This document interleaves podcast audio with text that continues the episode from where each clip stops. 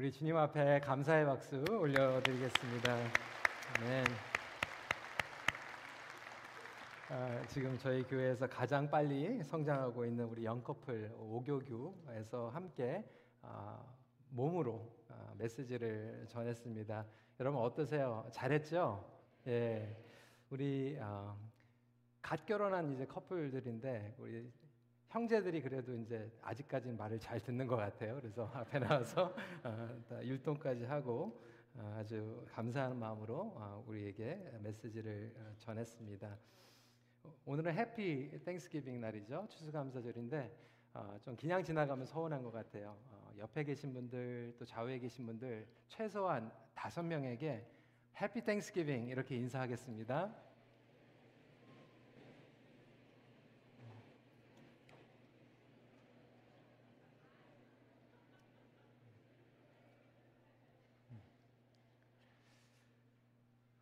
오늘 추석 감사절인데 아, 주제별로 설교를 하는 게 아니라 그냥 저희가 진도 나가는 대로 아, 고린도전서를 통해서 우리가 교회입니다라고 하는 메시지를 전하기 원합니다. 아, 사실 오늘 고린도전서 6장 앞부분은 아, 교회 분쟁과 아, 송사에 대한 아, 법정 소송에 대한 그러한 이야기입니다. 그래도 얼마나 감사한 게 저희 교회는 이러한 문제가 없어서 정말 화기애애하게 우리 어르신들부터 젊은이들까지 하나가 돼서 예배를 드리게 돼서 어, 저희들에게는 큰 자랑이고 또 밖에는 아, 간증거리입니다.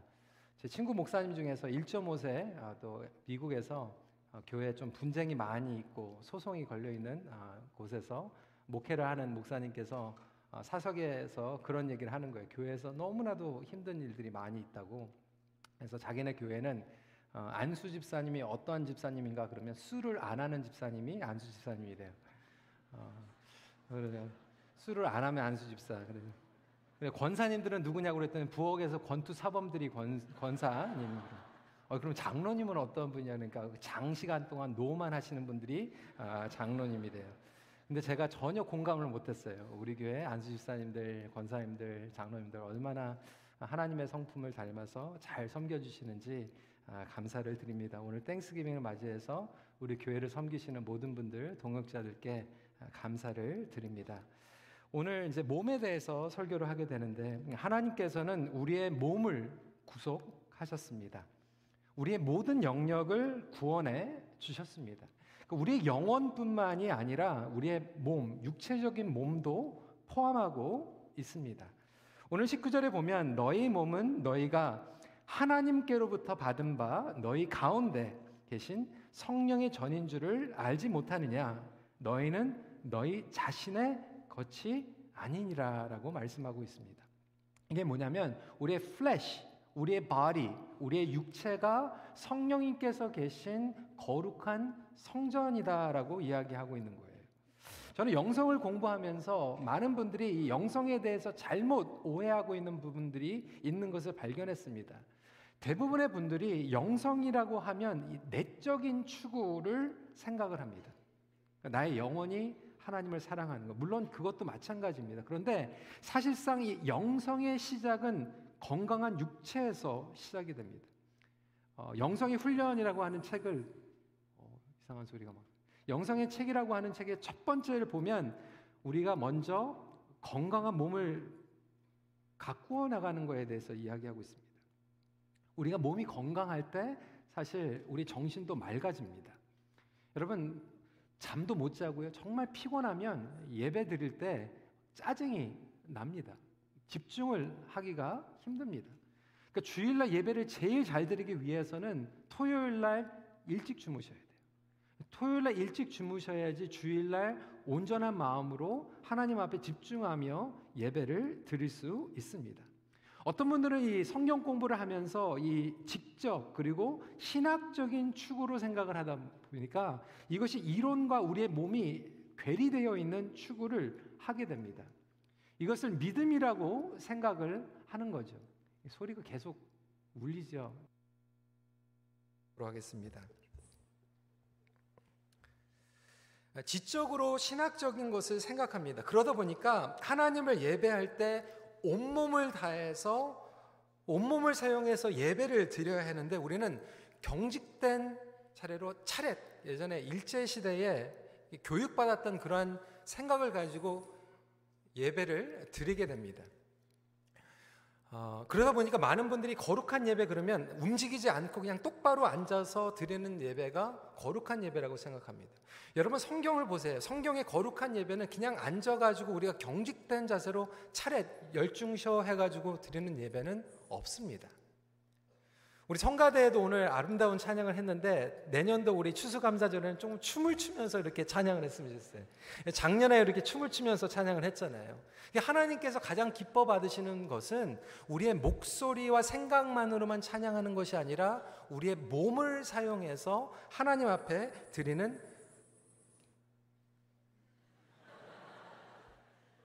오늘 뭐 추수감사절으로 special 뭐 effect가 막 있는 것 같아요.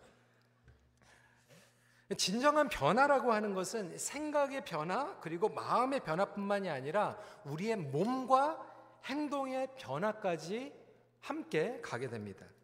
우리의 몸으로 유익한 것을 추구하는 삶. 그래서 이를 통하여서 하나님의 뜻을 이루는 삶을 살아가는 우리 모두가 되기를 간절히 소원합니다.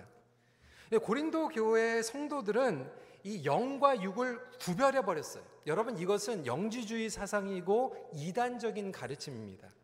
그러니까 우리 영과 우리의 몸을 구별시키는 이 자체가 잘못된 신학이고 잘못된 교리예요. 그러니까 하나님을 사랑하되 우리의 마음으로만 사랑하는 것이 아니라 우리의 몸으로 사랑하는 것은 매우 중요합니다. 그래서 사도 바울은 우리의 몸을 통하여서 영광 돌리는 삶을 살아가라고 도전하고 있는 거예요. 우리의 몸이 성전이기 때문에 그렇습니다. 그렇다면 여러분 어떻게 우리가 몸으로 영광을 올려 드릴 수가 있을까요? 첫 번째로 기억해야 되는 것은 그리스도의 몸과 연결됨을 누리는 삶입니다. 그리스도의 몸과 우리의 육체의 몸이 연결되어 있다라고 하는 거예요. 몸은 원래 하나님께서 주신 가장 아름다운 선물인 줄 믿으시기 바랍니다. 저와 여러분들이 육체의 선물을 하나님께서 주신 거예요. 그런데 너무나도 아름다운 이 선물을 사단은 왜곡시켜져 버렸어요. 에덴 동산에서 남자와 여자는 벌게 벗고 있었는데 전혀 수치심이 없었어요. 아름다웠어요. 부끄러움이 없었어요. 그 벌거벗은 몸을 가지고 하나님을 찬양했고 하나님과 친밀한 교제를 나눴습니다. 그런데 죄가 들어오다 보니까 우리의 생각에 왜곡되기 시작합니다. 우리의 몸을 창피한 것으로 생각하거나 아니면 쾌락의 도구, 왜곡된 이미지로 손상시켜 버린 거예요. 여러분 예를 들어 볼까요? 여러분 성은 아름다운 것입니다. 성을 어디에서 가르쳐 줘야 될까요? 교회에서 가르쳐야 되고 가정에서 가르쳐야 됩니다. 어르신들은 지금 굉장히 불편할 거예요. 어, 지금 거룩한 강대상에서 이 성에 대해서 지금 얘기를 하고 있는. 여러분 성을 누가 창조하셨죠? 누가 디자인하셨죠? 하나님께서 창조하셨어요. 너무나도 아름다운 이 성과 이성 관계의 이 부부 관계를 하나님께서 선물로 주셨는데 죄가 들어오다 보니까 왜곡되고 이것을 생각하는 이 자체가 굉장히 조금 부정스러운 것으로 우리는 생각해 버렸다라고 하는 거예요. 그러면서 우리 나름대로 이 몸에 대한 이상한 생각들을 갖게 되는 것이죠. 창피하고 부끄럽고 어떤 분들은 몸을 열심히 만들려고 하죠.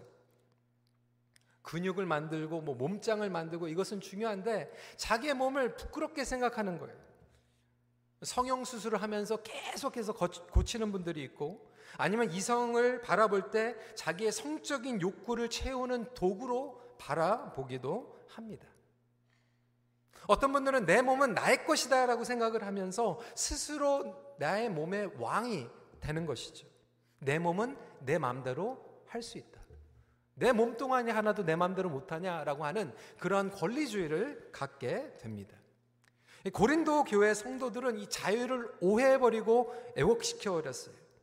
그런데 성경은 분명하게 우리에게 얘기하고 있습니다. 예수님께서는 자신의 몸을 우리를 구원을 위하여 내어놓으셨어요. 하나님께서는 하늘에서 내가 너희를 다 사랑한다. 내가 너희를 구원하겠다라고 그냥 말씀으로만 하신 것이 아니라 독생자 예수 그리스도의 몸을 이 땅에 보내주셨어요. 그리고 예수님께서는 우리의 삶 가운데 개입하여 주시고 몸으로 이 땅에 찾아오셨습니다. 그리고 예수님께서는 그 몸을 희생시키시면서 피와 그 몸을 다 바쳐서 손상된 우리를 구원시키셨고 그것은 우리의 육체까지 포함하고 있는 거예요. 여러분 저와 여러분들을 거룩한 성전으로 구속해 주신 의도는 무엇일까요? 처음 지음 받았던 그 모습으로 돌아가는 얘기예요. 부끄러움 없이 하나님께서 주신 선물로 여기고 이 몸을 가지고 하나님을 영화롭게 하고 몸을 가지고 하나님을 사랑하고 이웃들을 사랑하라고 우리에게 육체를 주셨다라고 하는 거예요. 그러니까 연합되어서 성전으로 살아가는 삶을 하나님께서는 원하고 계십니다.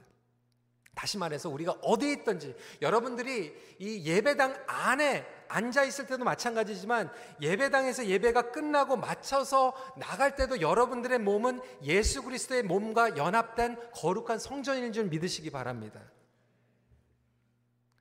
나의 몸이 예수님의 몸과 연결됨을 깨닫고 함께 누리는 삶이에요.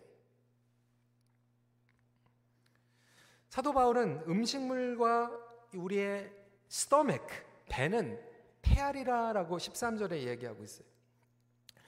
저는 이 부분이 얼마나 은혜가 되는지 모릅니다. 제가 가지고 있는 이 똥배 아니면 뭐 지방본 이것들도 하나님께서 다 번해 주신대.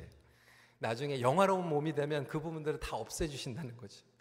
그런데 우리의 몸은 예수님께서 구속하여 주시고 우리의 몸은 영구적이라고 하는 거예요. 우리의 몸이 예수 그리스도와 마찬가지로 부활을 경험하게 되는데 그 부활할 때 우리의 몸을 가지고 간다라고 하는 것이죠. 그래서 우리의 몸과 예수님의 마음은 연결되어 있고 몸이 연결되어 있는 곳에 마음이 연결되고 영이 연결되어 있는 거예요. 오늘 17절 말씀에 주와 합하는 자는 한 영인이라라고 이야기하고 있습니다. 그래서 여러분, 여러분들이 가정 생활을 할 때 여러분들의 가정 생활이 같이 몸이 살과 살이 부딪히면서 그 가운데에서 예수 그리스도의 섬김과 예수 그리스도의 사랑이 일어나는 것이 거룩한 예배인 줄 믿으시기 바랍니다. 직장에서도 마찬가지. 여러분들이 몸이 가는 곳이 거룩한 성전이에요.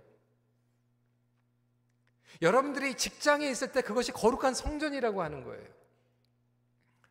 제가 몇 주 전에 어느 목장에 신방을 해서 그 이야기를 듣는데 굉장히 저한테 충격적인 도전이었어요. 가게를 하면서 너무나도 바쁘다 보니까 해외 선교를 못 할 수 있죠. 근데 이분은 선교적인 삶을 살아가시더라고요. 그 동네에 싱글맘들이 많이 있다 보니까 아이들이 어려운 상황 가운데에서 생활하는 친구들이 많이 있다라고 하는 거예요. 아이들한테 장학금, 그 돈을 벌어가지고 아이들한테 장학금도 대주고, 학교에서 문제가 있어가지고 전화를 하면 쓴건 마음이다 보니까 밖에 나올 수가 없잖아요. 직장에서. 그것도 정말 혼자서 먹고 살기 쉽지 않은데 직장에서 나올 수가 없잖아요. 그러니까 자기의 전화번호를 주면서 혹시 학교에 너의 아이 때문에 문제가 생기면 내 전화번호를 줘라. 내가 할게.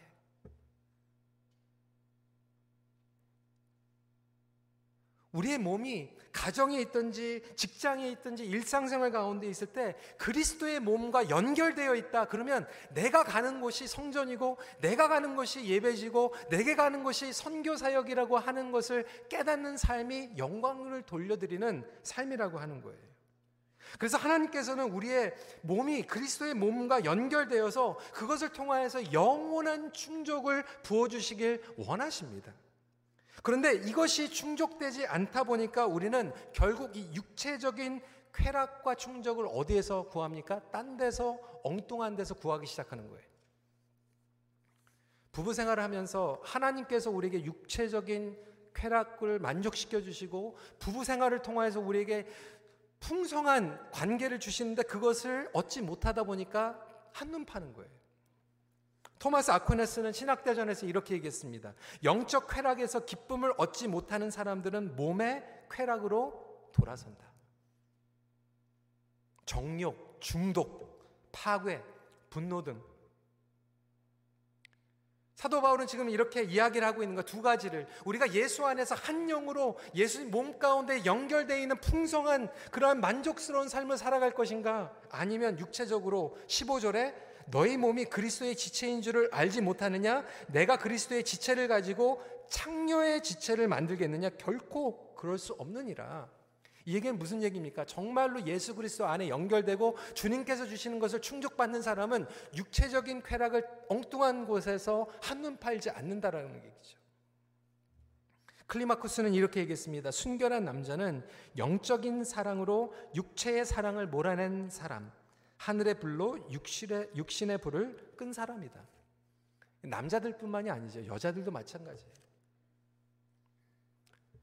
여자들 가운데서도 하나님을 통하여 그리고 남편을 통하여 만족을 얻지 못할 때 사실 감성적으로 정서적으로 엉뚱한 곳에 물질적으로 소비주의로 그리고 다른 사람들을 통하여서 만족을 얻는 경우들이 있다라고 하는 거죠.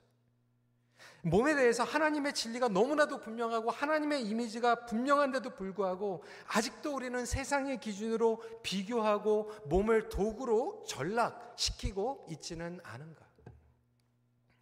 하나님께서 우리에게 주신 몸을 우리는 건강하게 가꾸고 있는가? 우리 이해면은 이런 얘기를 할 필요 없지만 우리 1세대 사람은 사실상 여러분들이 몸으로 많이 섬기시잖아요.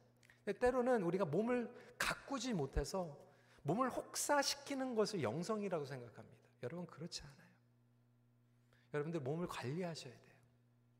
몸이 잘 될 때 우리의 영혼이 맑아질 수 있기 때문에 그래요. 두 번째로 온몸으로 하나님 나라를 세우는 삶입니다. 우리 로마서 12장 1절 말씀 같이 읽도록 하겠습니다. 시작. 그러므로 형제들아 내가 하나님의 모든 자비하심으로 너희를 권하노니 너희 몸을 하나님이 기뻐하시는 거룩한 산 제물로 드리라. 이는 너희가 드릴 영적 예배니라. 그러니까 우리의 몸을 통하여서 영광을 올려드리라라고 하는 것은 아까 말씀드린 것 같이 몸을 통하여서 하나님을 사랑하고 이웃을 사랑하는 삶이에요. 어떤 의미인가? 아까도 말씀드렸지만 몸으로 예배하라는 거예요. 여러분 우리가 그냥 앉아가지고 제가 가장 예배 시간에 찬양할 때 불편한 게 뭐냐면 두 손 들고 하나님을 찬양 이 찬양하는데 아무도 두 손을 안 들어. 온 몸으로 하나님을 찬양 손뼉 치면서 찬양을 하는데 손뼉 안 쳐. 그런데 우리는 그것이 정상적이라고 생각해요.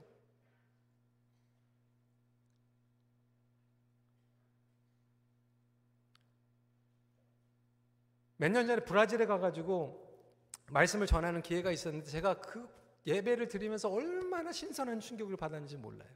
그 예배 시간에 가장 성도들이 기다리는 시간이 뭐냐면 설교 시간이 아니라 설교 끝나고 나서 헌금 시간이에요. 근데 헌금 시간이 딱 들어왔는데 헌금 시간에 이 순서자들이 바구니를 돌리는 게 아니라 앞에 딱 서 있으니까 이제 성도들이 앞으로 이제 헌금을 내려오는데 그냥 안 나와요. 춤을 추면서 막, 막 춤을 추면서 하나님 앞에 막 감사하면서 막 헌금을 꺼내가지고 나오는데 그러다가 10불을 내려고 그랬는데 100불짜리가 나오면은 같이 뒤로 갔다가 다시 오면서 다시 바꿨다가 농담 같지만 얼마나 그 시간이 성령 충만한 시간인지 몰라요. 여러분 하나님 앞에 기쁨으로 감사하면서 드리는 예배가 그거 아닙니까? 근데 우리는 신앙생활을 오래 하면 할수록 이 몸과 입이 따로 놀아요. 그것은 뒷걸음치라는 후퇴하는 신앙이에요. 우리가 하나님 앞에 감사한다라고 하는 것이 무슨 의미입니까? 여러분 그냥 말로만 감사하는 게 아니잖아요. 성경에서도 보니까 예수님께서 문둥병자를 10명이나 고쳐주셨어요. 그런데 10명을 고쳐주셨는데 누가 왔죠? 몇 명이 찾아왔죠? 한 명이 찾아왔어요. 물론 나머지 아홉 명도 감사했을 거예요. 문둥병이 고침을 받았는데 왜 감사 안 했겠어요? 그런데 예수님께서 보신 것은 그냥 생각으로만 감사한 게 아니라 쇼업한 거예요. 왔어요. 몸이 왔어요. 몸이 오는 것에 마음이 있고 마음이 있는 것에 영으로 영광을 올려드리는 거예요. 여러분 쇼업하는 게 가장 중요해요. 우리 부모님들도 마찬가지 아닙니까? 우리 자녀들이 어, 추수감사절 날 그냥 문자로 Happy Thanksgiving Mom love you 그거보다 제일 좋아하는 게 뭐예요? show up 하는 거예요. 나타나 주는 거예요. 같이 있어 주는 거예요. 여러분 예배가요. 가장 풍성한 예배가 뭔지 아세요? 같이 함께 모여서 함께 앉아서 예배 드리는 거예요. 미국에서도 소그룹을 대상으로 해서 survey를 했는데 여러분 성도들이 제일 은혜를 받는 예배는 어떤 예배인지 아세요? 자기 목장이 같이 모여가지고 옆에서 예배 드리는 거예요. 자기가 사랑하는 형제 자매가 옆에 앉아서 자기 아내가 자기 아내, 자기 자식들과 손잡고 하나님 앞에 예배 드릴 때 제일 은혜를 많이 받는데요. 여러분 몸이 같이 있는 것은 굉장히 중요합니다.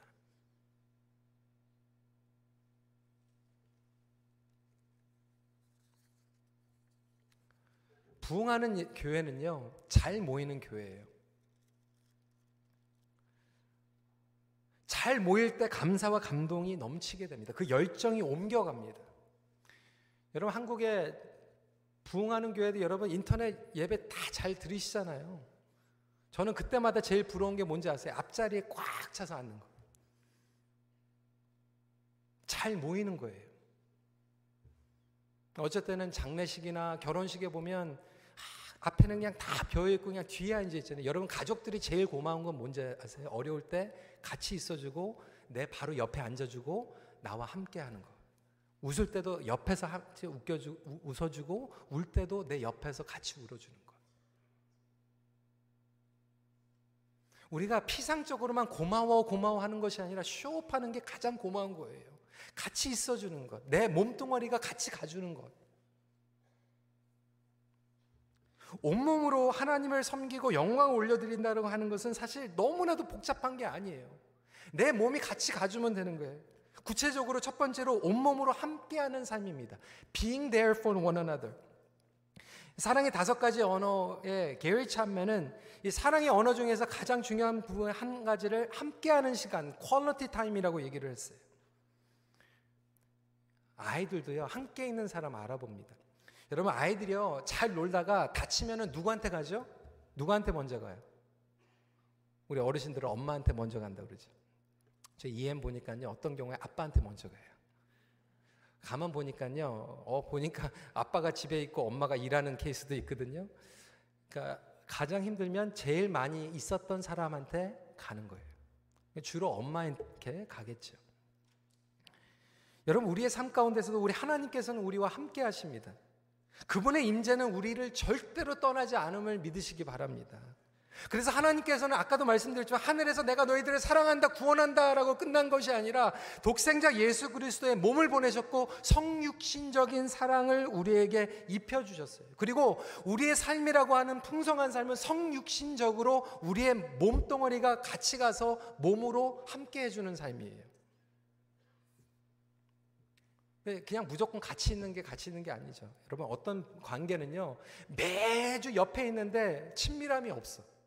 그런데 어떤 관계는 1년에 한 번 만났는데도 같이 얘기하다 보니까 너무나도 마음과 마음이 연결되고 친밀해요. 그게 뭘까요? 경청을 하기 때문에 경청. 경청이라고 하는 것은 그냥 리스닝 하는 게 아니에요. 들어주는 게 아니에요. 내 몸을 사용해서 온몸으로 들어주는 거예요. 우리 남자분들 그런 경우도 많이 있잖아요. 와이프가 얘기하는데 아 얘기해 그러면서 막 핸드폰 막 보고 있고 아 빨리 얘기해 막 그러면서 아 듣고 있어. 강주민 목사님은 관계 법칙에서 이 경청에 대해서 이렇게 얘기하고 있어요. 경청은 깊이 듣는 것입니다. 사랑으로 듣는 것입니다. 경청은 단순히 듣는 것이 아니라 듣기를 자원하는 것입니다. 듣기를 갈망하는 것입니다. 듣기 위해 온몸을 다 사용하는 것입니다. 집중해서 듣는 것입니다. 듣는 건데 그냥 듣는 게 아니라 온몸을 다 사용해서 들어주는 거예요. 아이 컨택트하고 상대방에게 몸을 기대고 집중하고 때로는 비언어적으로 하품하거나 시계 보거나 보는 것이 아니라 집중해서 함께 어그리 해 주는 거죠. 제가 몇 년 전에도 말씀드렸지만 흑인 교회 가가지고 설교하면 그래서 신나요. 하면은 그냥 아멘, preach brother. 그러다가 막 설교 헤매면은 갑자기 기도하면서 Lord help him. 우리 목사님 도와주세요. 막 그러면서 같이 응원하고 여러분 이게 예배예요. 같이 공감하고 같이 아멘 화답하면서 말씀으로 공감하고 하나님의 말씀을 같이 선포하는 거예요. 여러분 그런 교회가 살아있는 교회예요. 우리는 너무나도 유교적으로 교육을 배우다 보니까 유교적으로 예배를 드리고 있어요.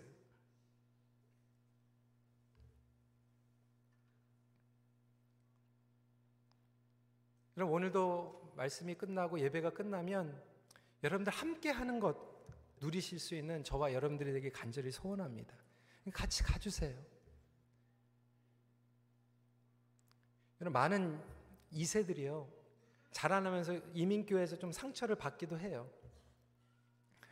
교회를 떠나고 이제 캐네디안 교회 가는 경우들이 많이 있어요. 근데 이 친구들이 결혼을 하고 자식을 낳고 하면 다시 와요. 그 옛날에 그 정이 그리운 거예요. 우리 한인교회 정말로 감사한 것은요, 정말로 기쁠 때, 그리고 정말 누가 힘들어서 장례할 때 수백 명씩, 이번 주에도 500명, 600명씩 이렇게 오세요. 쇼업 해줘요. 함께 해줘요. 제가 어느 장례식에 갔는데 그 친구는 정말 그 캐네디안 교회에서 10년, 20년 동안 소그룹 리더로 인도를 했는데 그 가정에 장례식에 갔는데 오히려 우리 교회에서 더 많이 가 있고 거기서는 그냥 몇 명밖에 안 있더라고요. 그러니까 우리 이세들이 그게 그리운 거예요. 같이 있어주는 것. 같이 신앙생활 하는 것. 우리 몸이 있는 곳에 아까도 말씀드렸지만 마음이 있는 거 아니겠습니까?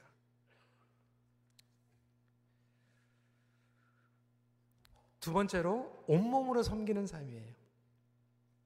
상대방에게 실제적으로 필요한 도움이 있는 것을 깨닫고 섬겨주는 거예요. 저는 우리 교회 귀한 성, 성도님들, 몸으로 섬기시는 분들, 얼마나 귀한지 몰라요. 뭐 도와줄 거 없어? 집사님 제가 도와드릴게요. 집사님 사랑해요. 고마워요. 말로만 하는 것이 아니라 가서 실질적으로 우리가 온몸으로 섬겨주는 거예요. 우리가 하나님을 사랑한다라고 하는 것 자체가 하나님의 몸을 섬기는 거예요. 성도, 형제, 자매의 고통 가운데에서 우리 예수님께서는 그렇게 섬겨 주셨어요. 요한복음 13장 5절 말씀 함께 읽도록 하겠습니다. 시작. 이에 대하에 물을 떠서 제자들의 발을 씻기시고 그 누르신, 두르신 수건으로 닦기를 시작하여. 예수님께서는 그렇게 놀라운 말씀의 권위를 가지고 계셨지만 제자들과 있을 때는 말씀을 내려놓고 오히려 몸으로 그들을 씻어 주셨어요.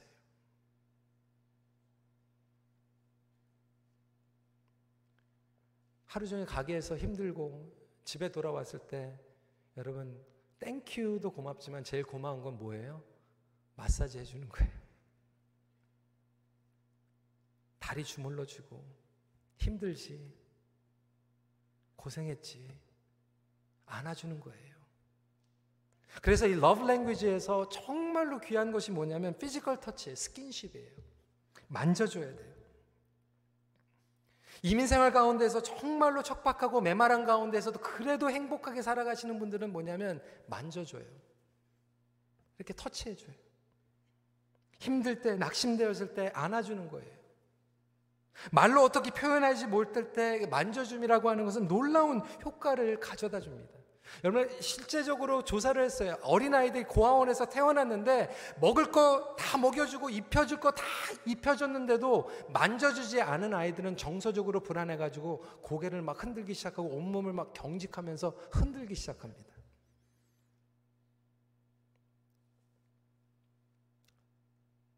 부부가 같이 살다가 이제 여자분들이 이제 혼자 남는 경우에는 그래도 잘들 살아가시는데 남자분들만 살아가시는 경우에 힘들어 하시는 경우들이 있대요. 그게 왜 그런가? 남자가 약해서가 아니에요. 나이가 들으면 들을수록 만져줘야 되는. 그러니까 할머니들은 손주래도 그냥 불러가지고 손주래도 만지면서 있는데 남자분들은 그냥 가만히 아무도 안 만져주니까 physical touch가 없어가지고 황폐해지는 거예요. 이 만져주는 것이 얼마나 중요한지 모릅니다. 예수님께서는 말씀으로 치유할 수 있는데도 불구하고 물론 그런 경우도 있었지만 대부분 경우에는 예수님께서 만져주시면서 치유해 주셨어요. 누가복음 5장 13절 보니까 예수께서 손을 내밀어 그에게 대시며 만져주셨어요. 여러분 혹시 지금 부부 같이 계신 분들 좀 싸우고 교회에 오셨을지라도 지금 옆에서 조금 손 좀 만져주세요. 만져주세요. 이 거룩한 거예요. 만져주는 게 거룩한 거예요. 제가 이렇게 했더니 어, 아까 어떤 분들은 막 이렇게 피하더라고요. 징그럽다.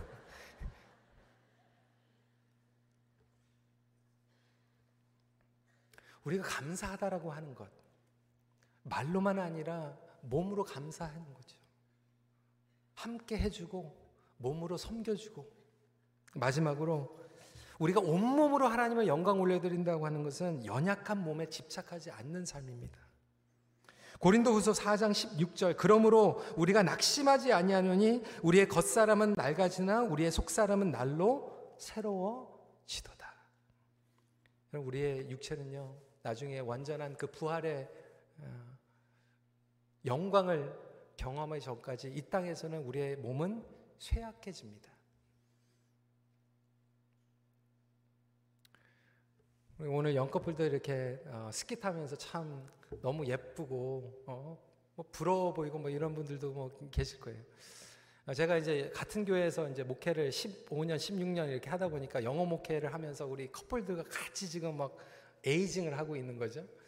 그러니까 결혼식 끝나고 나서 이제 리셉션에 가끔 가면은 이제 커플들이 앉아가지고 하는데 15년 전에는 우리가 무슨 얘기를 했냐면 아 우리 애기 오늘 우리 부모님이 봐줬어. 아, 우리 결혼식에 오고 싶었는데 우리 부모님들이 애들 봐줬어 그러면서 막 부모님들 얘기하고 뭐 이랬거든요. 15년 후에 이제 결혼 리셉션에 가는데 topic이 바뀐 거 관절이 아프다고 뭐, 뭐 눈이 안 보인다고 막, 뭐 이렇게 얘기하고 아 우리가 aging 하는구나. 지난주에 영상을 보고 나서 많은 분들이 놀라셨어요. 노 목사님 이렇게 주름이 많냐고. 어, 그래가지고 이제 동시 통역 아, 통역팀만 구하는 게 아니라 이제 메이크업 팀을 이제 구하기로 했습니다. 근데 여러분 이 몸이라고 하는 것은 연약해지잖아요. 그런데 저희 교회에서도 이렇게 연약해지시는 분들을 보면서 저도 마음이 안 좋고 그래서 최근에 존 파이퍼 목사님이 쓰신 병상 위에 흐르는 하나님의 은혜라고 하는 책을 보게 되는데 존 파이퍼 목사님이 본인의 간증을 얘기하는 거예요. 본인도 암 때문에 병원에서 두 번이나 입원하시고 신세를 졌는데 어느 날 갑자기 병원에서 그 환자복을 입고 거울을 보고 있는 자기의 모습이 너무 한심해 보인다는 거예요. 주일날 몇만 명 앞에서 그렇게 양복 입고 멋있게 권위 있게 품위 있게 하나님의 말씀을 전했던 자기의 모습이 병원에 가 있으니까 파란색 환자복에 등에 쥐는 다 파져 있고 링게르를 맞으면서 절름절름 화장실에 가고 있는 자기의 모습을 보는데 어느 날 갑자기 내가 왜 이런 모습으로 있는가? 낙심하는 것 같은데 그때 하나님께서 성령님을 통하여서 음성을 주시더래요. 네가 지금 이고 있는 이 병원이 너의 선교지다. 예수님을 알지 못하는 사람들이 그들의 육체가 계속해서 낡아지는 가운데에서 인생이 끝나는 것 같고 이제는 아예 인생이 끝났구나 나에게는 소망이 없구나 어둠으로 들어가고 있구나라고 절망 가운데 있을 때 예수 그리스도를 아는 사람들은 이것이 끝이 아니라 영원한 생명을 주신 부활의 소망을 주신 예수 그리스도를 선포하며 나아가는 거예요. 그 믿음 때문에 옆에 있는 환자들이 당신은 나랑 똑같은 병에 걸렸는데 어떻게 당신은 하나님을 찬양할 수 있습니까? 어떻게 당신은 하나님 앞에서 그 확신을 가지고 살아갈 수 있습니까? 할 때 그때 선포할 수 있는 거죠. 나는 천국의 확신을 가지고 있기 때문입니다. 건강할 때도 하나님을 섬기고 병약할 때도 하나님을 섬기는 이것이 바로 온몸으로 하나님 앞에 영광을 올려드리는 삶인 줄 믿으시기 바랍니다.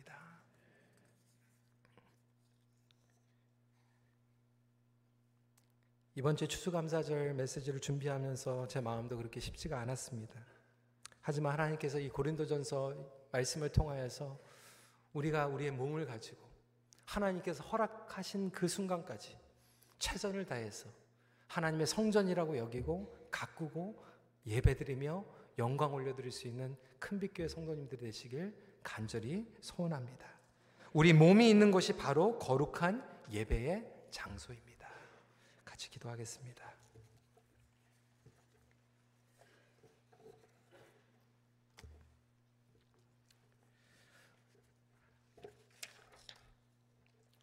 오늘 말씀을 붙잡고 하나님 앞에 아, 감사드리는 기도를 드리기 원하는데 이 시간에 무엇보다도 하나님 마음만으로 감사하는 것이 아니라 내가 가지고 있는 이 몸을 가지고 하나님 어떻게든지 하나님을 섬기고 내 옆에 있는 사람들을 섬길 수 있도록 주님 결단케 하여 주세요.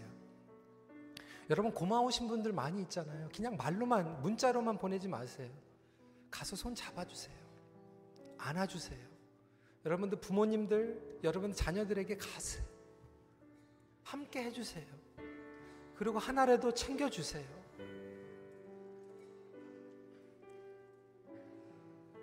우리가 서로 사랑한다라고 하는 것이 그것 아니겠습니까? 하나님께서 우리에게 주신 공동체 여러분 온몸으로 사랑해 주세요. 섬겨 주세요. 그럴 때 우리 교회는 부흥하고 성장할 거예요. 하나님 하나님께서 주신 몸을 가지고 영광 올려드리는 그런 삶을 살아가길 원합니다. 감사하는 삶, 몸으로 감사하는 삶을 살아가게 해주세요. 우리 이 시간에 잠시 기도하는 시간 갖도록 하겠습니다. 기도.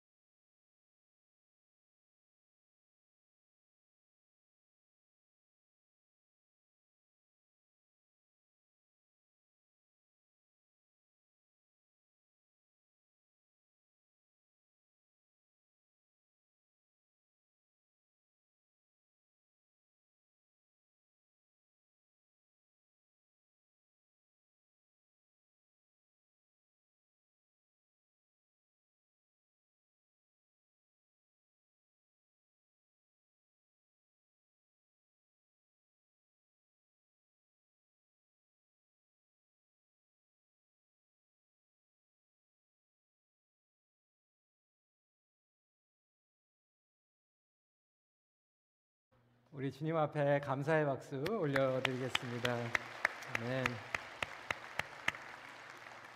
아, 지금 저희 교회에서 가장 빨리 성장하고 있는 우리 영커플 오교규에서 함께 아, 몸으로 아, 메시지를 전했습니다. 여러분 어떠세요? 잘했죠? 예, 우리 아, 갓 결혼한 이제 커플들인데 우리 형제들이 그래도 이제 아직까지는 말을 잘 듣는 것 같아요. 그래서 앞에 나와서 어, 율동까지 하고 어, 아주 감사한 마음으로 어, 우리에게 메시지를 어, 전했습니다. 오늘은 Happy Thanksgiving 날이죠. 추수감사절인데 어, 좀 그냥 지나가면 서운한 것 같아요. 어, 옆에 계신 분들 또 좌우에 계신 분들 최소한 다섯 명에게 Happy Thanksgiving 이렇게 인사하겠습니다.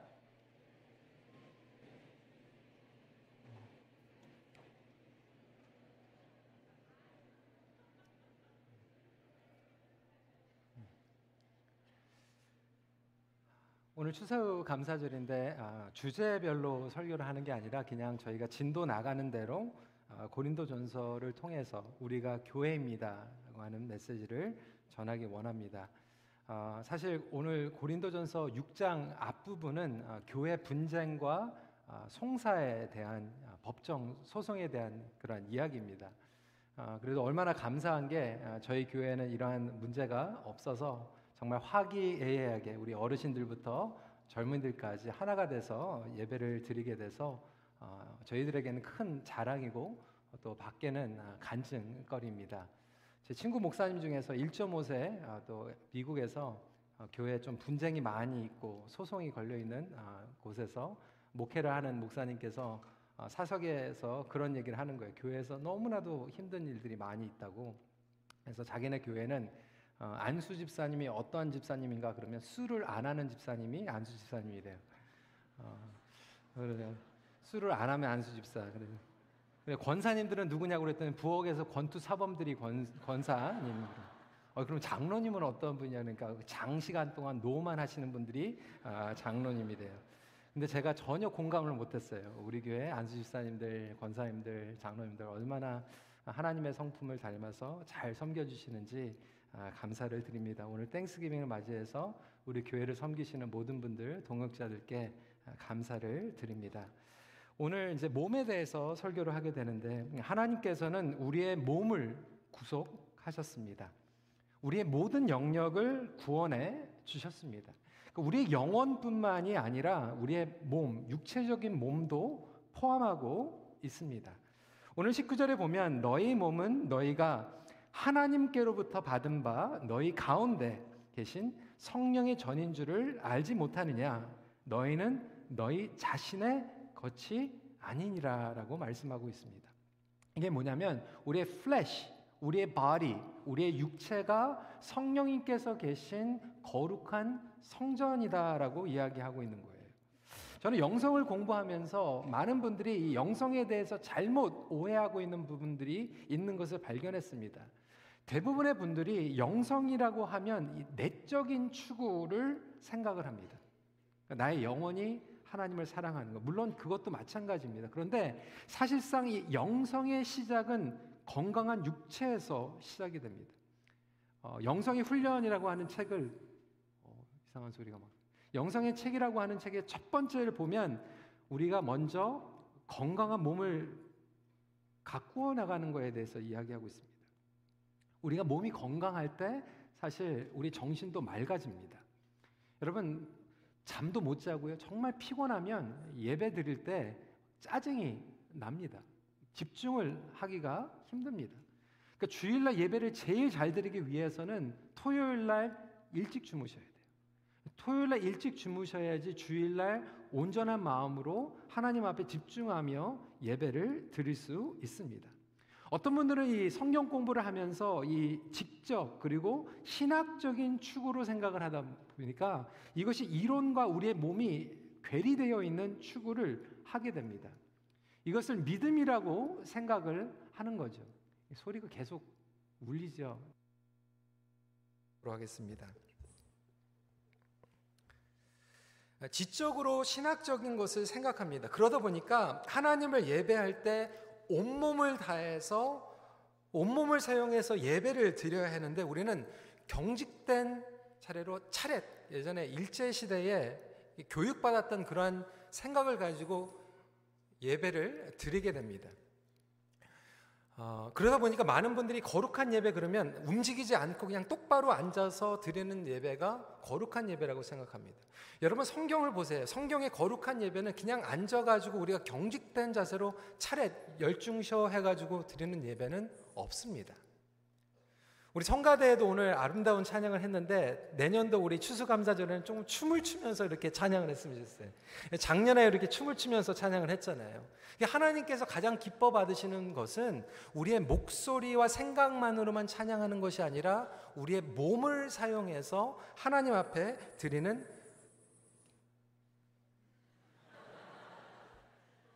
오늘 뭐 추수감사절으로 special 뭐 effect가 막 있는 것 같아요. 진정한 변화라고 하는 것은 생각의 변화 그리고 마음의 변화뿐만이 아니라 우리의 몸과 행동의 변화까지 함께 가게 됩니다. 우리의 몸으로 유익한 것을 추구하는 삶. 그래서 이를 통하여서 하나님의 뜻을 이루는 삶을 살아가는 우리 모두가 되기를 간절히 소원합니다. 고린도 교회의 성도들은 이 영과 육을 구별해 버렸어요. 여러분 이것은 영지주의 사상이고 이단적인 가르침입니다. 그러니까 우리 영과 우리의 몸을 구별시키는 이 자체가 잘못된 신학이고 잘못된 교리예요. 그러니까 하나님을 사랑하되 우리의 마음으로만 사랑하는 것이 아니라 우리의 몸으로 사랑하는 것은 매우 중요합니다. 그래서 사도 바울은 우리의 몸을 통하여서 영광 돌리는 삶을 살아가라고 도전하고 있는 거예요. 우리의 몸이 성전이기 때문에 그렇습니다. 그렇다면 여러분 어떻게 우리가 몸으로 영광을 올려 드릴 수가 있을까요?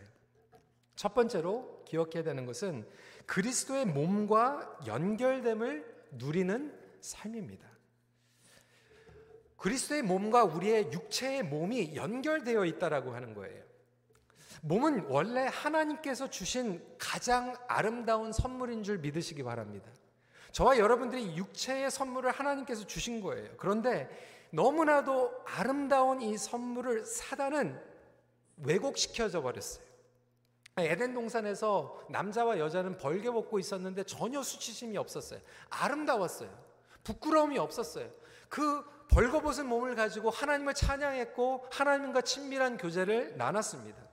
그런데 죄가 들어오다 보니까 우리의 생각에 왜곡되기 시작합니다. 우리의 몸을 창피한 것으로 생각하거나 아니면 쾌락의 도구, 왜곡된 이미지로 손상시켜 버린 거예요. 여러분 예를 들어 볼까요? 여러분 성은 아름다운 것입니다. 성을 어디에서 가르쳐 줘야 될까요? 교회에서 가르쳐야 되고 가정에서 가르쳐야 됩니다. 어르신들은 지금 굉장히 불편할 거예요. 어, 지금 거룩한 강대상에서 이 성에 대해서 지금 얘기를 하고 있는. 여러분 성을 누가 창조하셨죠? 누가 디자인하셨죠? 하나님께서 창조하셨어요. 너무나도 아름다운 이 성과 이성관계의 이 부부관계를 하나님께서 선물로 주셨는데 죄가 들어오다 보니까 왜곡되고 이것을 생각하는 이 자체가 굉장히 조금 부정스러운 것으로 우리는 생각해 버렸다라고 하는 거예요. 그러면서 우리 나름대로 이 몸에 대한 이상한 생각들을 갖게 되는 것이죠. 창피하고 부끄럽고 어떤 분들은 몸을 열심히 만들려고 하죠. 근육을 만들고 뭐 몸짱을 만들고 이것은 중요한데 자기의 몸을 부끄럽게 생각하는 거예요. 성형 수술을 하면서 계속해서 고치는 분들이 있고 아니면 이성을 바라볼 때 자기의 성적인 욕구를 채우는 도구로 바라보기도 합니다. 어떤 분들은 내 몸은 나의 것이다라고 생각을 하면서 스스로 나의 몸의 왕이 되는 것이죠. 내 몸은 내 마음대로 할 수 있다. 내 몸뚱아니 하나도 내 마음대로 못하냐라고 하는 그러한 권리주의를 갖게 됩니다. 고린도 교회 성도들은 이 자유를 오해해버리고 애곡시켜 버렸어요. 그런데 성경은 분명하게 우리에게 얘기하고 있습니다. 예수님께서는 자신의 몸을 우리를 구원을 위하여 내어놓으셨어요. 그러니까 하나님께서는 하늘에서 내가 너희를 다 사랑한다. 내가 너희를 구원하겠다라고 그냥 말씀으로만 하신 것이 아니라 독생자 예수 그리스도의 몸을 이 땅에 보내주셨어요. 그리고 예수님께서는 우리의 삶 가운데 개입하여 주시고 몸으로 이 땅에 찾아오셨습니다. 그리고 예수님께서는 그 몸을 희생시키시면서 피와 그 몸을 다 바쳐서 손상된 우리를 구원시키셨고 그것은 우리의 육체까지 포함하고 있는 거예요. 여러분 저와 여러분들을 거룩한 성전으로 구속해 주신 의도는 무엇일까요? 처음 지음 받았던 그 모습으로 돌아가는 얘기예요. 부끄러움 없이 하나님께서 주신 선물로 여기고 이 몸을 가지고 하나님을 영화롭게 하고 몸을 가지고 하나님을 사랑하고 이웃들을 사랑하라고 우리에게 육체를 주셨다라고 하는 거예요. 그러니까 연합되어서 성전으로 살아가는 삶을 하나님께서는 원하고 계십니다. 다시 말해서 우리가 어디에 있든지 여러분들이 이 예배당 안에 앉아 있을 때도 마찬가지지만 예배당에서 예배가 끝나고 맞춰서 나갈 때도 여러분들의 몸은 예수 그리스도의 몸과 연합된 거룩한 성전인 줄 믿으시기 바랍니다. 나의 몸이 예수님의 몸과 연결됨을 깨닫고 함께 누리는 삶이에요. 사도 바울은 음식물과 우리의 스토맥, 배는 폐알이라라고 13절에 얘기하고 있어요. 저는 이 부분이 얼마나 은혜가 되는지 모릅니다. 제가 가지고 있는 이 똥배 아니면 뭐 지방본 이것들도 하나님께서 다 버해 주신대. 나중에 영화로운 몸이 되면 그 부분들을 다 없애 주신다는 거죠. 그런데 우리의 몸은 예수님께서 구속하여 주시고 우리의 몸은 영구적이라고 하는 거예요. 우리의 몸이 예수 그리스도와 마찬가지로 부활을 경험하게 되는데 그 부활할 때 우리의 몸을 가지고 간다라고 하는 것이죠. 그래서 우리의 몸과 예수님의 마음은 연결되어 있고 몸이 연결되어 있는 곳에 마음이 연결되고 영이 연결되어 있는 거예요. 오늘 17절 말씀에 주와 합하는 자는 한 영인이라라고 이야기하고 있습니다.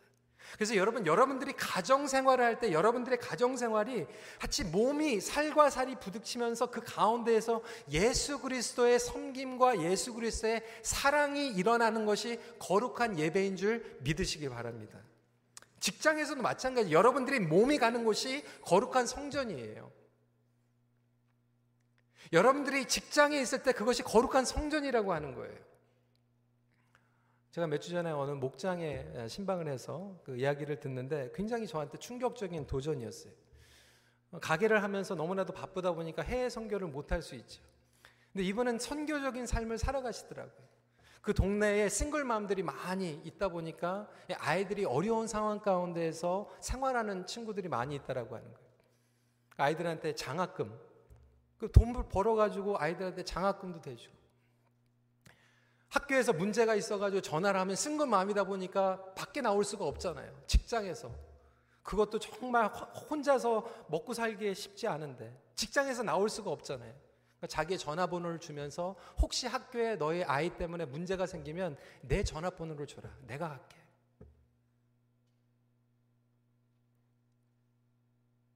우리의 몸이 가정에 있든지 직장에 있든지 일상생활 가운데 있을 때 그리스도의 몸과 연결되어 있다. 그러면 내가 가는 곳이 성전이고 내가 가는 곳이 예배지고 내게 가는 곳이 선교 사역이라고 하는 것을 깨닫는 삶이 영광을 돌려드리는 삶이라고 하는 거예요.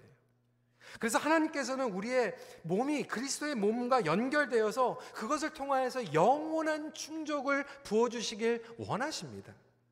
그런데 이것이 충족되지 않다 보니까 우리는 결국 이 육체적인 쾌락과 충족을 어디에서 구합니까? 딴 데서 엉뚱한 데서 구하기 시작하는 거예요.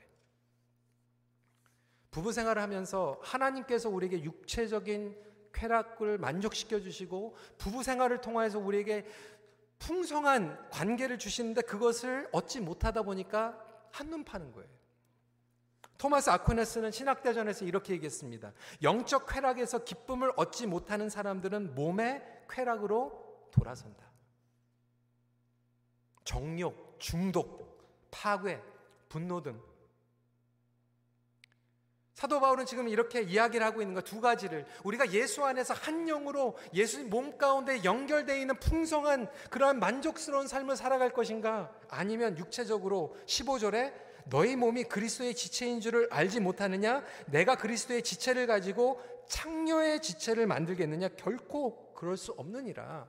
이 얘기는 무슨 얘기입니까? 정말로 예수 그리스도 안에 연결되고 주님께서 주시는 것을 충족받는 사람은 육체적인 쾌락을 엉뚱한 곳에서 한눈 팔지 않는다라는 얘기죠. 클리마쿠스는 이렇게 얘기했습니다. 순결한 남자는 영적인 사랑으로 육체의 사랑을 몰아낸 사람, 하늘의 불로 육신의, 육신의 불을 끈 사람이다. 남자들뿐만이 아니죠. 여자들도 마찬가지예요. 여자들 가운데서도 하나님을 통하여 그리고 남편을 통하여 만족을 얻지 못할 때 사실 감성적으로 정서적으로 엉뚱한 곳에 물질적으로 소비주의로 그리고 다른 사람들을 통하여서 만족을 얻는 경우들이 있다라고 하는 거죠. 몸에 대해서 하나님의 진리가 너무나도 분명하고 하나님의 이미지가 분명한데도 불구하고 아직도 우리는 세상의 기준으로 비교하고 몸을 도구로 전락시키고 있지는 않은가? 하나님께서 우리에게 주신 몸을 우리는 건강하게 가꾸고 있는가? 우리 이해면은 이런 얘기를 할 필요 없지만 우리 1세대 사람은 사실상 여러분들이 몸으로 많이 섬기시잖아요. 때로는 우리가 몸을 가꾸지 못해서 몸을 혹사시키는 것을 영성이라고 생각합니다. 여러분 그렇지 않아요. 여러분들 몸을 관리하셔야 돼요. 몸이 잘 될 때 우리의 영혼이 맑아질 수 있기 때문에 그래요. 두 번째로 온몸으로 하나님 나라를 세우는 삶입니다. 우리 로마서 12장 1절 말씀 같이 읽도록 하겠습니다. 시작. 그러므로 형제들아 내가 하나님의 모든 자비하심으로 너희를 권하노니 너희 몸을 하나님이 기뻐하시는 거룩한 산 제물로 드리라. 이는 너희가 드릴 영적 예배니라. 그러니까 우리의 몸을 통하여서 영광을 올려드리라라고 하는 것은 아까 말씀드린 것 같이 몸을 통하여서 하나님을 사랑하고 이웃을 사랑하는 삶이에요. 어떤 의미인가? 아까도 말씀드렸지만 몸으로 예배하라는 거예요.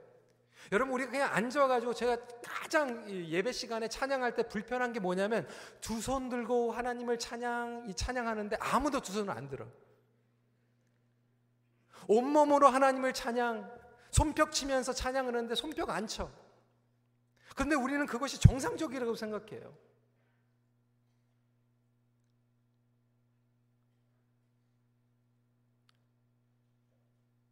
몇 년 전에 브라질에 가가지고 말씀을 전하는 기회가 있었는데 제가 그 예배를 드리면서 얼마나 신선한 충격을 받았는지 몰라요. 그 예배 시간에 가장 성도들이 기다리는 시간이 뭐냐면 설교 시간이 아니라 설교 끝나고 나서 헌금 시간이에요. 헌금 시간이 딱 들어왔는데 헌금 시간에 이 순서자들이 바구니를 돌리는 게 아니라 앞에 딱 서 있으니까 이제 성도들이 앞으로 이제 헌금을 내려오는데 그냥 안 나와요. 춤을 추면서 막, 막 춤을 추면서 하나님 앞에 막 감사하면서 막 헌금을 꺼내가지고 나오는데 그러다가 10불을 내려고 그랬는데 100불짜리가 나오면은 같이 뒤로 갔다가 다시 오면서 다시 바꿨다가 농담 같지만 얼마나 그 시간이 성령 충만한 시간인지 몰라요. 여러분 하나님 앞에 기쁨으로 감사하면서 드리는 예배가 그거 아닙니까? 근데 우리는 신앙생활을 오래 하면 할수록 이 몸과 입이 따로 놀아요. 그것은 뒷걸음치라는 후퇴하는 신앙이에요. 우리가 하나님 앞에 감사한다라고 하는 것이 무슨 의미입니까? 여러분 그냥 말로만 감사하는 게 아니잖아요. 성경에서도 보니까 예수님께서 문둥병자를 10명이나 고쳐주셨어요. 그런데 10명을 고쳐주셨는데 누가 왔죠? 몇 명이 찾아왔죠? 한 명이 찾아왔어요. 물론 나머지 아홉 명도 감사했을 거예요. 문둥병이 고침을 받았는데 왜 감사 안 했겠어요? 그런데 예수님께서 보신 것은 그냥 생각으로만 감사한 게 아니라 쇼업한 거예요. 왔어요. 몸이 왔어요. 몸이 오는 것에 마음이 있고 마음이 있는 것에 영으로 영광을 올려드리는 거예요. 여러분 쇼업하는 게 가장 중요해요. 우리 부모님들도 마찬가지 아닙니까? 우리 자녀들이 어, 추수감사절 날 그냥 문자로 Happy Thanksgiving Mom love you 그거보다 제일 좋아하는 게 뭐예요? show up하는 거예요. 나타나 주는 거예요. 같이 있어 주는 거예요. 여러분 예배가요. 가장 풍성한 예배가 뭔지 아세요? 같이 함께 모여서 함께 앉아서 예배 드리는 거예요.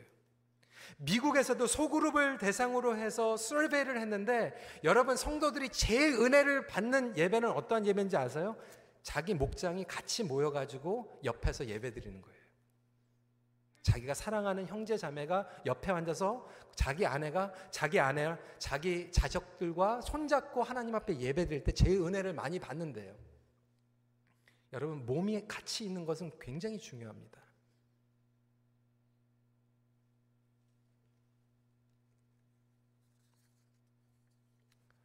부흥하는 교회는요, 잘 모이는 교회예요. 잘 모일 때 감사와 감동이 넘치게 됩니다. 그 열정이 옮겨갑니다. 여러분, 한국에 부흥하는 교회도 여러분 인터넷 예배 다 잘 들으시잖아요. 저는 그때마다 제일 부러운 게 뭔지 아세요? 앞자리에 꽉 차서 앉는 거. 잘 모이는 거예요. 어쨌든 장례식이나 결혼식에 보면 앞에는 그냥 다 벼있고 그냥 뒤에 앉아 있잖아요. 여러분 가족들이 제일 고마운 건 뭔지 아세요? 어려울 때 같이 있어주고 내 바로 옆에 앉아주고 나와 함께하는 거. 웃을 때도 옆에서 웃겨주 웃어주고 울 때도 내 옆에서 같이 울어주는 거. 우리가 피상적으로만 고마워 고마워 하는 것이 아니라 쇼업하는 게 가장 고마운 거예요. 같이 있어주는 것, 내 몸뚱아리가 같이 가주는 것. 온몸으로 하나님을 섬기고 영광을 올려드린다고 하는 것은 사실 너무나도 복잡한 게 아니에요. 내 몸이 같이 가주면 되는 거예요. 구체적으로 첫 번째로 온몸으로 함께하는 삶입니다. Being there for one another. 사랑의 다섯 가지 언어의 게리 채프먼은 이 사랑의 언어 중에서 가장 중요한 부분 한 가지를 함께하는 시간, quality time이라고 얘기를 했어요. 아이들도요 함께 있는 사람 알아봅니다. 여러분 아이들이요 잘 놀다가 다치면은 누구한테 가죠? 누구한테 먼저 가요? 우리 어르신들은 엄마한테 먼저 간다 그러죠. 저 EM 보니까요 어떤 경우에 아빠한테 먼저 가요. 가만 보니까요 어 보니까 아빠가 집에 있고 엄마가 일하는 케이스도 있거든요. 그러니까 가장 힘들면 제일 많이 있었던 사람한테 가는 거예요. 주로 엄마한테 가겠죠. 여러분 우리의 삶 가운데서도 우리 하나님께서는 우리와 함께 하십니다. 그분의 임재는 우리를 절대로 떠나지 않음을 믿으시기 바랍니다. 그래서 하나님께서는 아까도 말씀드렸지만 하늘에서 내가 너희들을 사랑한다, 구원한다라고 끝난 것이 아니라 독생자 예수 그리스도의 몸을 보내셨고 성육신적인 사랑을 우리에게 입혀 주셨어요. 그리고 우리의 삶이라고 하는 풍성한 삶은 성육신적으로 우리의 몸덩어리가 같이 가서 몸으로 함께 해 주는 삶이에요. 네, 그냥 무조건 같이 있는 게 같이 있는 게 아니죠. 여러분 어떤 관계는요 매주 옆에 있는데 친밀함이 없어. 그런데 어떤 관계는 1년에 한 번 만났는데도 같이 얘기하다 보니까 너무나도 마음과 마음이 연결되고 친밀해요. 그게 뭘까요? 경청을 하기 때문에 경청. 경청이라고 하는 것은 그냥 리스닝 하는 게 아니에요. 들어주는 게 아니에요. 내 몸을 사용해서 온몸으로 들어주는 거예요. 우리 남자분들 그런 경우도 많이 있잖아요. 와이프가 얘기하는데 아 얘기해 그러면서 막 핸드폰만 보고 있고 아 빨리 얘기해 막 그러면서 아 듣고 있어.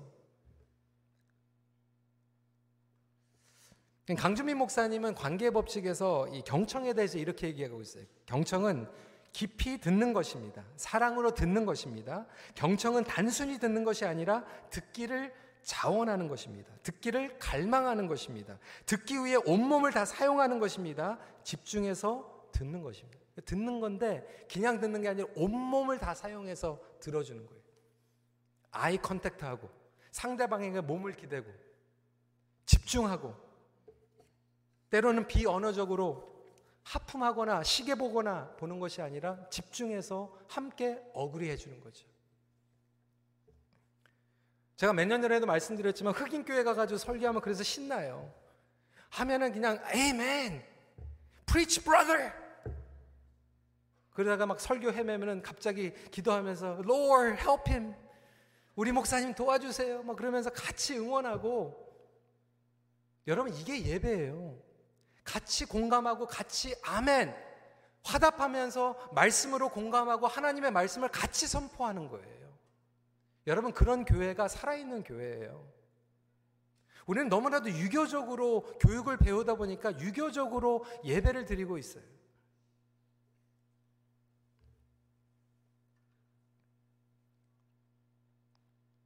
여러분 오늘도 말씀이 끝나고 예배가 끝나면 여러분들 함께 하는 것 누리실 수 있는 저와 여러분들에게 간절히 소원합니다.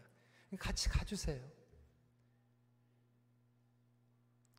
많은 2세들이요. 자라나면서 이민교회에서 좀 상처를 받기도 해요. 교회를 떠나고 이제 캐네디안 교회 가는 경우들이 많이 있어요. 근데 이 친구들이 결혼을 하고 자식을 낳고 하면 다시 와요. 그 옛날에 그 정이 그리운 거예요. 우리 한인교회 정말로 감사한 것은요, 정말로 기쁠 때, 그리고 정말 누가 힘들어서 장례할 때 수백 명씩, 이번 주에도 500명, 600명씩 이렇게 오세요. 쇼업 해줘요. 함께 해줘요. 제가 어느 장례식에 갔는데 그 친구는 정말 그 캐네디안 교회에서 10년, 20년 동안 소그룹 리더로 인도를 했는데 그 가정에 장례식에 갔는데 오히려 우리 교회에서 더 많이 가 있고 거기서는 그냥 몇 명밖에 안 있더라고요. 그러니까 우리 이세들이 그게 그리운 거예요. 같이 있어주는 것. 같이 신앙생활 하는 것. 우리 몸이 있는 곳에 아까도 말씀드렸지만 마음이 있는 거 아니겠습니까?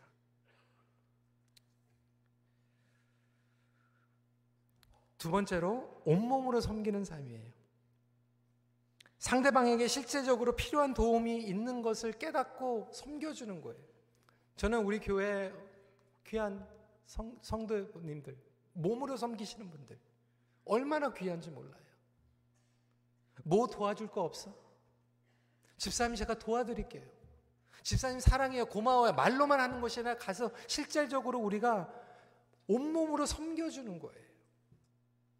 우리가 하나님을 사랑한다라고 하는 것 자체가 하나님의 몸을 섬기는 거예요. 성도, 형제, 자매의 고통 가운데에서 우리 예수님께서는 그렇게 섬겨주셨어요. 요한복음 13장 5절 말씀 함께 읽도록 하겠습니다. 시작. 이에 대하에 물을 떠서 제자들의 발을 씻기시고 그 누르신, 두르신 수건으로 닦기를 시작하여. 예수님께서는 그렇게 놀라운 말씀의 권위를 가지고 계셨지만 제자들과 있을 때는 말씀을 내려놓고 오히려 몸으로 그들을 씻어주셨어요.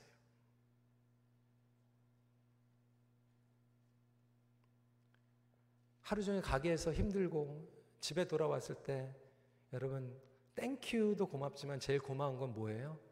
마사지 해주는 거예요. 다리 주물러주고 힘들지 고생했지. 안아주는 거예요. 그래서 이 love language에서 정말로 귀한 것이 뭐냐면 physical touch예요. 스킨십이에요. 만져줘야 돼요. 이민 생활 가운데서 정말로 척박하고 메마른 가운데서도 그래도 행복하게 살아가시는 분들은 뭐냐면 만져줘요. 이렇게 터치해줘요. 힘들 때, 낙심되었을 때 안아주는 거예요. 말로 어떻게 표현하지 못할 때 만져줌이라고 하는 것은 놀라운 효과를 가져다 줍니다.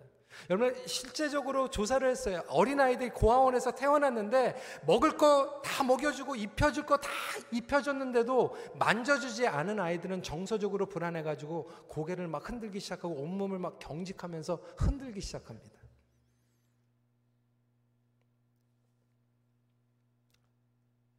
부부가 같이 살다가 이제 여자분들이 이제 혼자 남는 경우에는 그래도 잘들 살아가시는데 남자분들만 살아가시는 경우에 힘들어 하시는 경우들이 있대요. 그게 왜 그런가? 남자가 약해서가 아니에요. 나이가 들으면 들을수록 만져줘야 되는. 그러니까 할머니들은 손주래도 그냥 불러가지고 손주래도 만지면서 있는데 남자분들은 그냥 가만히 아무도 안 만져주니까 physical touch가 없어가지고 황폐해지는 거예요. 이 만져주는 것이 얼마나 중요한지 모릅니다. 예수님께서는 말씀으로 치유할 수 있는데도 불구하고 물론 그런 경우도 있었지만 대부분 경우에는 예수님께서 만져주시면서 치유해 주셨어요. 누가복음 5장 13절 보니까 예수께서 손을 내밀어 그에게 대시며 만져주셨어요. 여러분 혹시 지금 부부 같이 계신 분들 좀 싸우고 교회에 오셨을지라도 지금 옆에서 조금 손 좀 만져주세요. 만져주세요. 거룩한 거예요. 만져주는 게 거룩한 거예요. 제가 이렇게 했더니 어, 아까 어떤 분들은 막 이렇게 피하더라고요. 징그럽다.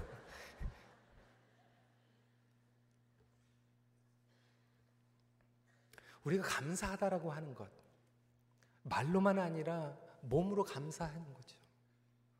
함께 해주고 몸으로 섬겨주고 마지막으로 우리가 온몸으로 하나님을 영광 올려드린다고 하는 것은 연약한 몸에 집착하지 않는 삶입니다. 고린도후서 4장 16절 그러므로 우리가 낙심하지 아니하노니 우리의 겉사람은 낡아지나 우리의 속사람은 날로 새로워지도다. 우리의 육체는요 나중에 완전한 그 부활의 어, 영광을 경험하기 전까지 이 땅에서는 우리의 몸은 쇠약해집니다. 오늘 영커플도 이렇게 어, 스키 타면서 참 너무 예쁘고 어, 뭐 부러워 보이고 뭐 이런 분들도 뭐 계실 거예요. 어, 제가 이제 같은 교회에서 이제 목회를 15년, 16년 이렇게 하다 보니까 영어 목회를 하면서 우리 커플들과 같이 지금 막 에이징을 하고 있는 거죠. 그러니까 결혼식 끝나고 나서 이제 리셉션에 가끔 가면은 이제 커플들이 앉아가지고 하는데 15년 전에는 우리가 무슨 얘기를 했냐면 아 우리 애기 오늘 우리 부모님이 봐줬어. 아 우리 결혼식에 오고 싶었는데 우리 부모님들이 애들 봐줬어 그러면서 막 부모님들 얘기하고 뭐 이랬거든요. 15년 후에 이제 결혼 리셉션에 가는데 topic이 바뀐 거 관절이 아프다고 뭐, 뭐 눈이 안 보인다고 막, 뭐 이렇게 얘기하고 아 우리가 aging 하는구나. 지난주에 영상을 보고 나서 많은 분들이 놀라셨어요. 노 목사님 이렇게 주름이 많냐고. 아, 그래가지고 이제 동시 통역 아, 통역팀만 구하는 게 아니라 이제 메이크업 팀을 이제 구하기로 했습니다. 근데 여러분 이 몸이라고 하는 것은 연약해지잖아요. 그런데 저희 교회에서도 이렇게 연약해지시는 분들을 보면서 저도 마음이 안 좋고 그래서 최근에 존 파이퍼 목사님이 쓰신 병상 위에 흐르는 하나님의 은혜라고 하는 책을 보게 되는데 전파이 목사님이 본인의 간증을 얘기하는 거예요. 본인도 암 때문에 병원에서 두 번이나 입원하시고 신세를 졌는데 어느 날 갑자기 병원에서 그 환자복을 입고 거울을 보고 있는 자기의 모습이 너무 한심해 보이다는 거예요.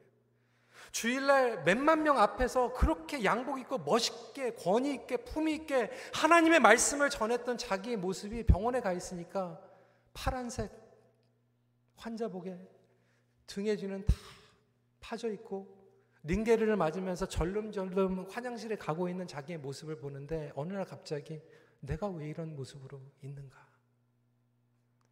낙심하는 것 같은데 그때 하나님께서 성령님을 통하여서 음성을 주시더래요. 네가 지금 이고 있는 이 병원이 너의 선교지다. 예수님을 알지 못하는 사람들이 그들의 육체가 계속해서 낡아지는 가운데에서 인생이 끝나는 것 같고 이제는 아예 인생이 끝났구나 나에게는 소망이 없구나 어둠으로 들어가고 있구나라고 절망 가운데 있을 때 예수 그리스도를 아는 사람들은 이것이 끝이 아니라 영원한 생명을 주신 부활의 소망을 주신 예수 그리스도를 선포하며 나아가는 거예요.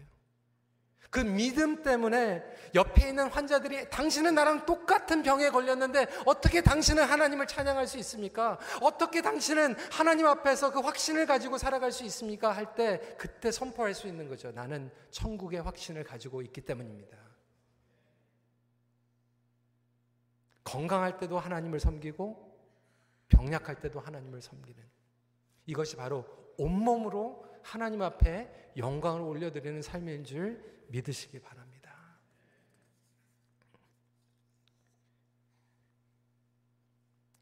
이번 주 추수감사절 메시지를 준비하면서 제 마음도 그렇게 쉽지가 않았습니다. 하지만 하나님께서 이 고린도전서 말씀을 통하여서 우리가 우리의 몸을 가지고 하나님께서 허락하신 그 순간까지 최선을 다해서 하나님의 성전이라고 여기고 가꾸고 예배드리며 영광 올려드릴 수 있는 큰빛교회 성도님들 되시길 간절히 소원합니다. 우리 몸이 있는 곳이 바로 거룩한 예배의 장소입니다. 같이 기도하겠습니다.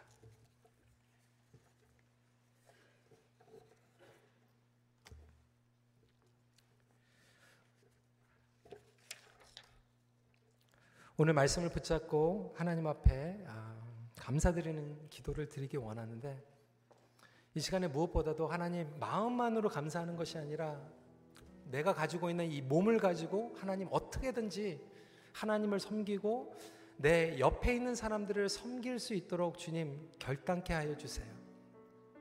여러분 고마우신 분들 많이 있잖아요. 그냥 말로만 문자로만 보내지 마세요. 가서 손 잡아주세요. 안아주세요. 여러분들 부모님들, 여러분 자녀들에게 가세요. 함께 해주세요. 그리고 하나라도 챙겨주세요.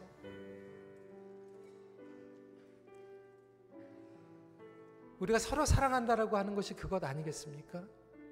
하나님께서 우리에게 주신 공동체 여러분 온몸으로 사랑해 주세요. 섬겨 주세요. 그럴 때 우리 교회는 부흥하고 성장할 거예요. 하나님 하나님께서 주신 몸을 가지고 영광 올려드리는 그런 삶을 살아가길 원합니다. 감사하는 삶, 몸으로 감사하는 삶을 살아가게 해주세요. 우리 이 시간에 잠시 기도하는 시간 갖도록 하겠습니다. 기도.